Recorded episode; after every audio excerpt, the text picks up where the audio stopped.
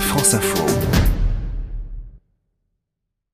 Bonjour Émilie Gautreau. Bonjour Hercine. Explication des mots de l'info avec vous. Expliquez-nous la vidéosurveillance et son cadre légal. Le dernier comptage effectué par la CNIL recensait 935 000 caméras de vidéosurveillance installées en France, des dispositifs encadrés entre autres par le Code de la sécurité intérieure et par la loi informatique et liberté modifiée pour tenir compte du règlement européen sur la protection des données. Qui peut par exemple décider de filmer une rue? Seules les autorités publiques ont le droit de le faire. Des commerçants, des entreprises, des établissements publics ne peuvent filmer que les abords immédiat de leur bâtiment et à certaines conditions.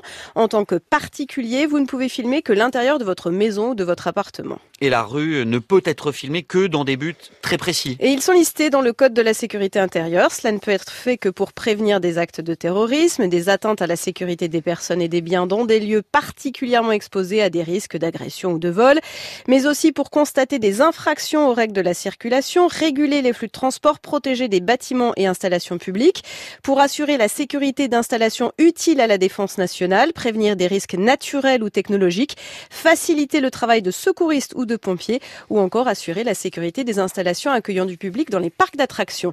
Les caméras ne doivent pas permettre de visualiser ce qui se passe à l'intérieur d'un immeuble d'habitation. Qui autorise la mise en place des caméras? Le préfet, à Paris c'est le préfet de police.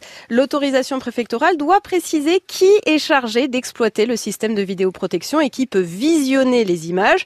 Les systèmes de vidéoprotection doivent répondre à des normes techniques fixées. Il est probable que si ces normes évoluent, le cadre euh, législatif sera appelé à évoluer. En tout cas, tout ça se fait après avis d'une commission départementale présidée par un magistrat.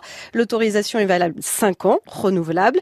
Une procédure provisoire accélérée est possible en cas d'urgence. Une question qui est souvent posée, que deviennent les images ensuite? Tout dépend de ce qui est précisé dans l'autorisation. Elles peuvent éventuellement être transmises à des agents de services de police et de gendarmerie, des services des douanes ou d'incendie et de secours, selon des conditions strictement précisées. Les images ne peuvent jamais être conservées plus d'un mois, sauf si elles sont nécessaires à des procédures judiciaires en cours. Le public doit être informé de manière claire et permanente de l'existence d'un système de vidéoprotection et des moyens d'avoir accès aux enregistrements qui le concernent. Si vous avez été filmé, vous pouvez aussi vérifier que l'enregistrement a été détruit dans les délais. Et si un dispositif ne respecte pas ces règles, quel recours possible? Il est possible alors de saisir le service des plaintes de la CNIL ou se tourner vers la préfecture, la police, la gendarmerie ou le procureur de la République.